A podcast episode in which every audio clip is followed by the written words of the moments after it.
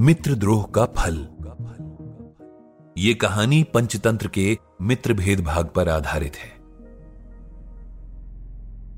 एक बार किसी नगर में दो मित्र रहते थे, जिनके नाम थे धर्म बुद्धि और पाप बुद्धि धर्म बुद्धि व्यापार में बहुत तेज था और पाप बुद्धि एकदम निकम्मा।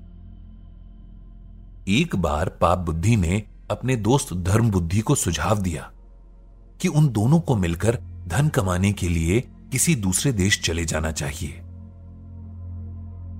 धर्म बुद्धि उसकी बात मान गया। दोनों मित्र बहुत सारा सामान लेकर एक नए शहर के लिए रवाना हो गए। और कड़ी मेहनत कर उन्होंने बहुत सारा धन इकट्ठा कर लिया। अतः दोनों अपने गाँव की तरफ़ वापस चल पड़े। गाँव के निकट पहुँचने पर पाप बुद्धि ने धर्म बुद्धि को कहा, मुझे लगता है हमें इतना सारा धन गाँव नहीं ले जाना चाहिए।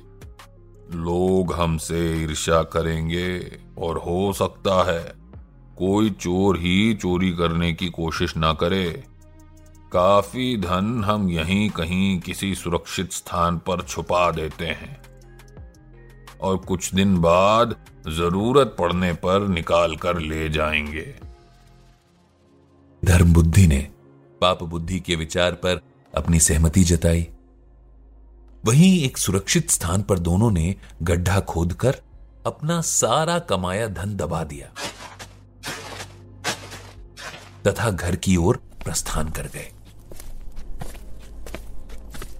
कुछ दिन बाद मौका देखकर एक रात पाप बुद्धि ने वहाँ गाड़े सारे धन को चुपके से निकालकर अपने पास छुपा लिया। अगले ही दिन पाप बुद्धि धर्म बुद्धि के पास गया और उसने कहा भाई मेरा परिवार बड़ा है तो मुझे धन की आवश्यकता आन पड़ी है। चलो हम कुछ और धन निकाल कर ले आए। धर्म बुद्धि तैयार हो गया। पर जब उन्होंने धन निकालने के लिए गड्ढा खोदा तो वहाँ खाली बर्तन तो मिले, पर धन का कुछ अता पता न था। पाप बुद्धि ने तुरंत रोना शुरू कर दिया और धर्म बुद्धि पर धन चुराने का इल्ज़ाम लगाया। दोनों लड़ते झगड़ते हुए न्यायाधीश के पास पहुँच गए। न्यायाधीश के सम्मुख दोनों ने अपना अपना पक्ष प्रस्तुत किया। न्यायाधीश को सत्य का पता लगाने के लिए। अभी कोई तरकीब समझ नहीं आ रही थी कि तभी। पाप बुद्धि ने कहा कि गड्ढे के पास वाला वृक्ष ही सच बता सकता है। न्यायाधीश ने यह बात मान ली। रात में पाप बुद्धि ने अपने पिता को पास के एक सूखे हुए पेड़ के खोखले में बिठा दिया। और बोला कि जब पूछा जाए तो कह दे कि चोर धर्म बुद्धि है। न्यायाधीश ने वहाँ जाकर जब पूछा तो आवाज़ आई कि चोरी धर्म बुद्धि ने की है। तभी धर्म बुद्धि ने पेड़ के नीचे आग लगा दी।